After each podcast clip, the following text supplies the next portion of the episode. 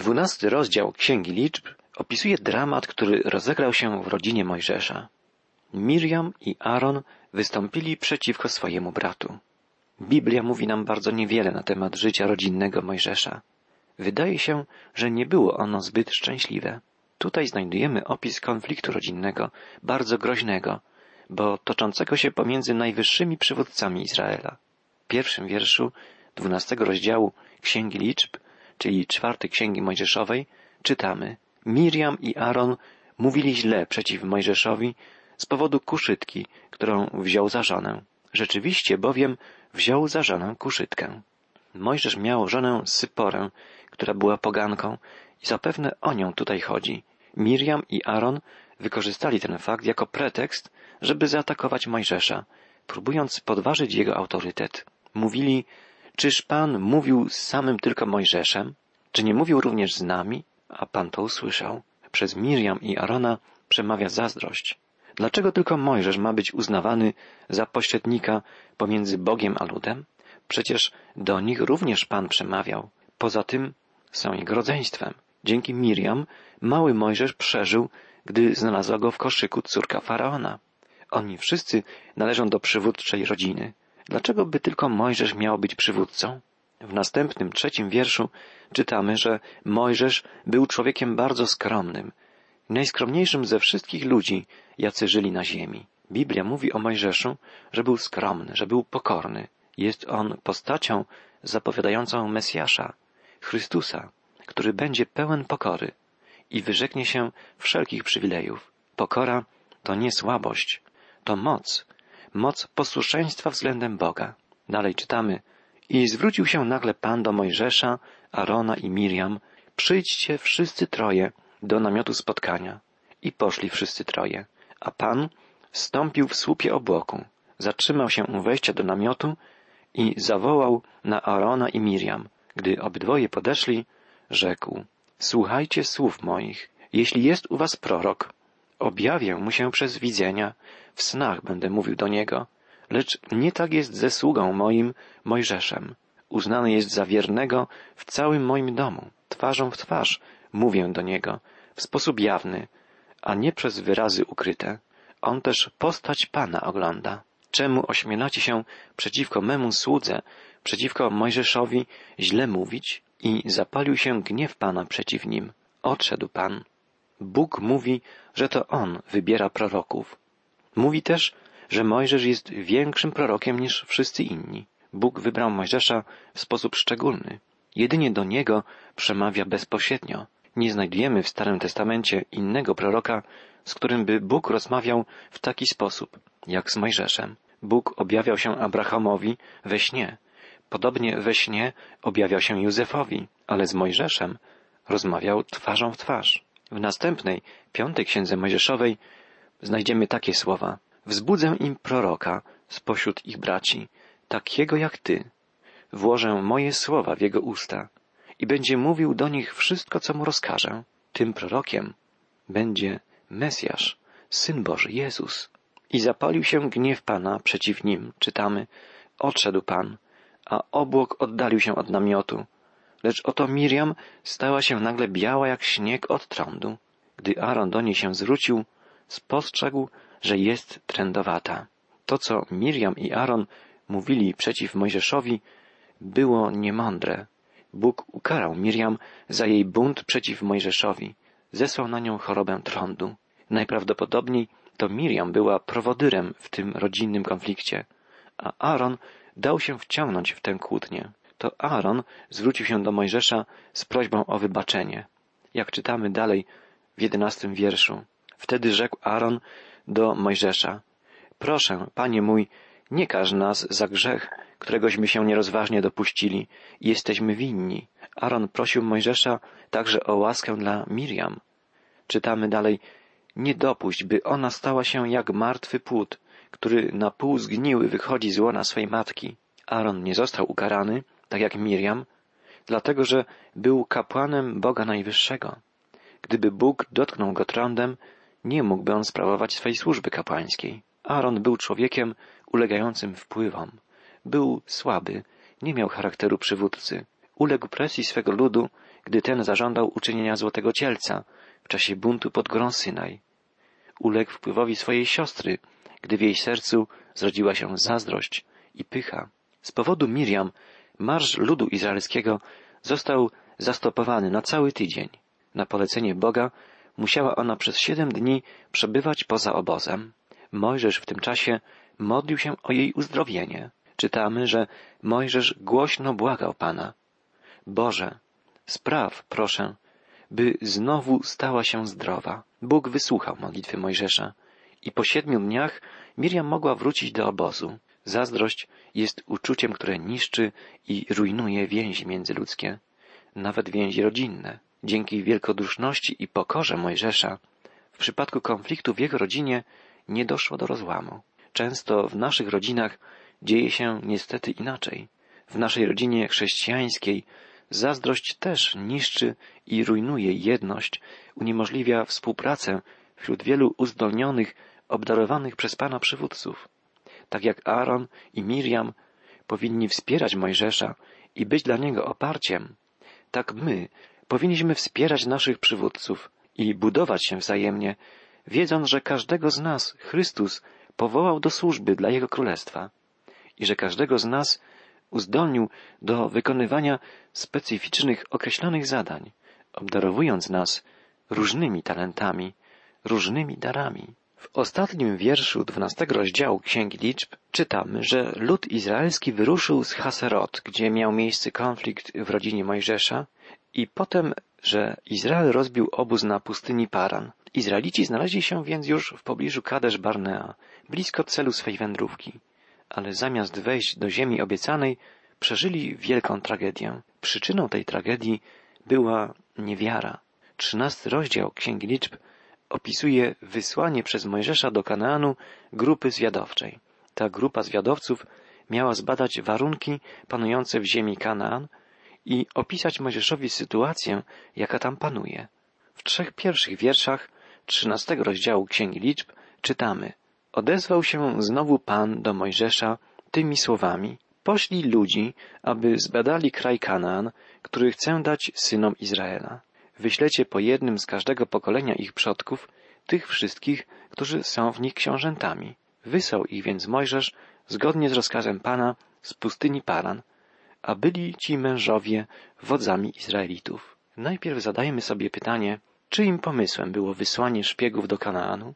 Czy była to Boża myśl? No pierwszy rzut oka wydaje się, że tak, bo czytamy, że to Bóg polecił Mojżeszowi wysłać do Kanaanu przywódców plemion Izraela. Ale zawsze musimy badać treść Bożego Słowa w całości, w kontekście, by właściwie je zrozumieć czytamy o wysłaniu zwiadu izraelskiego do Kanaanu także w piątej księdze Mojżeszowej, w księdze powtórzonego prawa.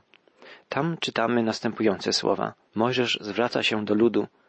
Wyruszyliśmy od Chorebu i przeszliśmy całą tę wielką i straszną pustynię, którą widzieliście po drodze do pogórza Amoryjczyków, jak nam rozkazał Pan, nasz Bóg, i przyszliśmy do Kadesz Barnea. Wtedy powiedziałem wam, Przyszliśmy do ziemi, którą daje nam Pan, nasz Bóg. Izraelu, oto Bóg, Twój Bóg, dał Ci tę ziemię. Wejdź do niej i weź ją w posiadanie, jak Ci powiedział Pan, Bóg Twoich ojców. Nie bój się i nie lękaj się. Wtedy wy wszyscy przystąpiliście do mnie i powiedzieliście, wyślijmy mężów przed sobą, żeby zbadali tę ziemię i przynieśli nam wiadomość o drodze, jaką mamy iść i o miastach, do których mamy wejść. Widzimy więc, że pomysł wysłania szpiegów do Kanaanu nie pochodził od Boga, lecz od samych Izraelitów. Nie zaufali oni Bogu i obawiali się trudności, jakie mogą napotkać w tej nieznanej ziemi. Przedstawili Mojżeszowi pomysł zorganizowania grupy wywiadowczej i Mojżesz ten pomysł zaakceptował. Natomiast Bóg polecił Mojżeszowi, w jaki sposób ma dokonać wyboru owych zwiadowców. Mają to być przedstawiciele wszystkich dwunastu plemion Izraela książęta rodów izraelskich. Była to więc grupa elitarna, złożona z kluczowych osób, przywódców i dostojników izraelskich. Ich mądrość, ich doświadczenie, spryt miały być gwarancją bezpieczeństwa i powodzenia podboju Kanaanu. Ale było to typowo ludzkie spojrzenie na rzeczywistość otwierającą się przed Izraelem. Zamiast wiary w obietnicę i moc Boga, Izraelici wybrali ludzką mądrość i tak zwany zdrowy rozsądek. Bóg obiecał Izraelowi tę ziemię. Bóg doskonale ją znał. Wiedział o niej wszystko. Bóg nie posyłałby swego ludu do ziemi obiecanej, gdyby nie była ona wspaniałą ziemią i gdyby Izraelici nie byli w stanie jej zdobyć. Ale oni obawiali się przeciwności, przeszkód. Nie zaufali Bogu, nie uwierzyli w Jego obietnicę. Po latach, kiedy powrócą w to miejsce, zdobędą ziemię obiecaną, mimo że nadal będą zamieszkiwali ją olbrzymi, których Izraelici przelękli się za pierwszym razem. Jednak bardzo ważne jest to, by zaufać Bogu w każdych okolicznościach. Jakże bardzo ważnych prawd uczymy się tu. Zastanówmy się, czy naprawdę kroczymy przez życie w wierze? Czy ufamy Bogu? Biblia zachęca nas do złożenia swej ufności w Bogu. Psalmie 37 czytamy Powierz Panu drogę swoją, zaufaj Mu, a On wszystko dobrze uczyni. Ty i ja potrzebujemy przeżycia tej prawdy, że warto zaufać Bogu w każdej sprawie. Często musimy przekonać się na własnej skórze, że nasze wysiłki spełzną na niczym, gdy będziemy chcieli osiągnąć sukces w jakiejkolwiek dziedzinie naszego życia o własnych siłach. Jezus mówi, beze mnie nic uczynić nie możecie. Bóg często musi nas doprowadzić do takiego punktu, w którym przekonamy się, że najlepszym wyjściem z każdej trudnej sytuacji jest zaufać całkowicie Bogu i powierzyć Mu swoją drogę. W księdze przypowieści Salomona, wyrażającej nie ludzką, ale Bożą mądrość, czytamy Zaufaj Panu z całego swojego serca i nie polegaj na własnym rozumie. Pamiętaj o Nim na wszystkich swoich drogach, a On prostować będzie Twoje ścieżki. Dalej w trzynastym rozdziale Księgi Liczb czytamy o pełnej liście dwunastu zwiadowców z poszczególnych plemion Izraela wysłanych do ziemi Kanaan. My przeczytamy o dwóch z tej dwunastki, o dwóch, którzy odegrają w tym przedsięwzięciu szczególną rolę. W wierszach szóstym i ósmym czytamy, że wśród zwiadowców byli z pokolenia Judy Kaleb, syn Jefunego, i z pokolenia Efraima Ozeasz, syn Nuna. Ozeasz, syn Nuna, to Jozue. To imię nadał mu Mojżesz. O Kalebie i Jozue dowiemy się więcej wkrótce. A teraz przeczytajmy, co Mojżesz polecił całej dwunasty zwiadowców, wysyłając ich do Kanaanu. Czytamy od wiersza siedemnastego. Mojżesz posłał ich celem zbadania ziemi Kanaan, mówiąc, idźcie przez Negeb, a następnie wstąpcie na góry. Zobaczcie, jaki jest kraj, jaki lud w nim mieszka, czy jest silny, czy też słaby, czy jest liczny, czy też jest go mało. Jaki jest kraj, w którym on mieszka, dobry czy zły? Jakie miasta, w których on mieszka, obronne czy bez murów? Dalej, jaka jest ziemia, urodzajna czy nie? Bądźcie odważni i przynieście coś z owoców tej ziemi. A był to właśnie czas dojrzewania winogron. Zwiadowcy zostali więc dokładnie poinstruowani, jaką mają iść drogą i wiedzieli, czego oczekuje od nich Mojżesz. W dwudziestym pierwszym wierszu czytamy Wyruszyli więc i badali kraj od pustyni Sin aż do Rechob, u wejścia do Hanat. Hamat znajdował się na północnym krańcu ziemi obiecanej.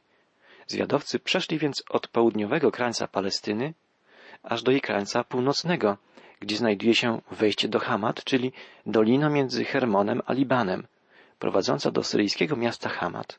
Zwiadowcy przeszli więc przez całą Palestynę i zebrali wiele informacji na temat tej ziemi. Największe wrażenie zrobili na nich synowie Anaka, olbrzymi, i ich imiona wymienione są w naszym tekście. Znajdujemy je w wierszu 22. Przebywali tam Achiman, Szeszaj i Talmaj, Anakici, a dalej czytamy, iż miejsce to nazwano Doliną Eszkol. Tam odcięli gałąź krzewu winnego razem z winogronami i ponieśli ją we dwóch na drągu. Po czterdziestu dniach wrócili z rozpoznania kraju. Przez czterdzieści dni zwiadowcy wędrowali poprzez góry i niziny Palestyny. Mogliby z pewnością napisać przewodnik zatytułowany Wzdłuż i wszerz Ziemi Świętej. Wielkie wrażenie zrobiły na nich owoce tej ziemi. Były one tak wielkie, że musieli nieść we dwójkę na drągu winne grona. Dolinę, w której je zerwali, nazwali Doliną Eszkol, co znaczy winogrono ale jeszcze większe wrażenie, jak się przekonamy, zrobili na nich Anakici, lud olbrzymów, przed którym poczuli ogromny respekt. Po czterdziestu dniach zwiadowcy izraelscy wrócili z rozpoznania ziemi Kanaan. Przyszli na pustynię Paran do Kadesz i stanęli przed Mojżeszem i Aaronem oraz przed całą społecznością Izraela. Złożyli przed nimi sprawozdanie oraz pokazali owoce kraju. I tak im powiedzieli, udaliśmy się do kraju, do którego nas posłałeś. Jest to kraj rzeczywiście opływający w mleko i miód, a oto jego owoce. W pierwszej części swego sprawozdania zwiadowcy, jak widzimy, mówią o faktach. Stwierdzają, że Kanaan jest ziemią bardzo urodzajną i na dowód tego prezentują całej społeczności Izraela ogromne owoce. I ta część ich sprawozdania jest rzeczowa i optymistyczna, ale zaraz kontynuują, przedstawiając swoją interpretację faktów. Czytamy dalej. Jednak lud, który w nim mieszka, jest silny. Izraelitom, tułającym się po pustyni, miasta obwarowane wydawały się ogromnymi i nie do zdobycia. Mówią dalej wywiadowcy, miasta są obwarowane i bardzo wielkie. Widzieliśmy tam również Anakitów. Oczywiście od razu wspominają o olbrzymach, a potem o innych ludach. Amalekici zajmują okolice Negebu. W górach mieszkają Chetyci, Jebusyci i Amoryci. Kananejczycy wreszcie mieszkają nad morzem i nad brzegami Jordanu. Tak, to wszystko prawda.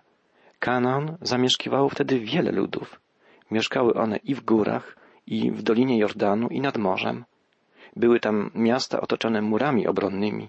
Byli też ludzie o wzroście olbrzymów, ale ich interpretacja tych faktów nie jest właściwa.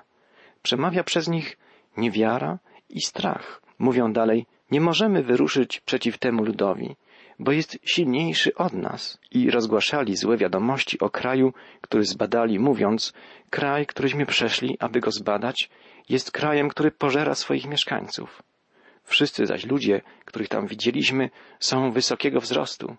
Widzieliśmy tam nawet olbrzymów, a nakici pochodzą od olbrzymów, a w porównaniu z nimi wydaliśmy się sobie jak szarańcza i takimi byliśmy w ich oczach. Gdy się boimy, gdy tracimy wiarę, otaczający nas świat może nas przerażać. Jest na tym świecie tyle niepokoju, tyle problemów, tyle przemocy, że gdy spojrzymy na to wszystko bez wiary, możemy się załamać. Trudności, które przechodzimy, wydają się nam wtedy nawet większymi niż są w rzeczywistości. Zwróćmy uwagę, co mówią Izraelici, porównując się z olbrzymami z rodu Anaka. Wydaliśmy się sobie jak szarańcza i takimi byliśmy w ich oczach. Jest to bardzo subiektywne spojrzenie. Mężczyźni z rodu Anaka byli olbrzymami, ale znowu nie aż tak wielkimi. Izraelitom wydawali się oni ogromnymi, większymi niż byli naprawdę, bo strach ma wielkie oczy. Poza tym, w tym obrazie olbrzymów i szarańczy nie ma miejsca dla Boga. Tak dzieje się i w naszym życiu, gdy tracimy wiarę. Na wskutek bardzo pesymistycznej, przygnębiającej relacji zwiadowców, lud izraelski wpadł w popłoch. Głos zabrał jednak jeden z milczących do tej pory członków grupy zwiadowczej, Kaleb. I jego opinia o szansach zdobycia Kanaanu była całkiem inna. Czytamy w wierszu trzydziestym. Wtedy próbował Kaleb uspokoić lud, który zaczął się burzyć przeciw Mojżeszowi i rzekł, trzeba ruszyć i zdobyć kraj. Na pewno zdołamy go zająć. I dalej czytamy, że jeszcze jeden zwiadowca, Jozue, miał takie samo optymistyczne spojrzenie na szansę podboju Kanaanu jak Kaleb. Ich optymizm nie wynikał z zarozumialstwa czy braku znajomości faktów, tylko z wiary w Bożą obietnicę, w Bożą moc. A więc zwiadowcy, zdając relację ze swojej misji, wyrazili dwa przeciwstawne poglądy. Jozue i Kaleb byli zdania, że trzeba ruszyć i zdobyć kraj i uważali, że na pewno się to uda. Natomiast pozostałych dziesięciu, czyli większość zwiadowców, uznało, że nie ma sensu wyruszać przeciw ludom zamieszkującym Kanaan, bo są one zbyt silne, silniejsze od Izraela. Niestety, lud uwierzył w opinię większości. Zabrakło im wiary, nie zaufali Bogu i to przyniosło tragiczne w skutkach następstwa.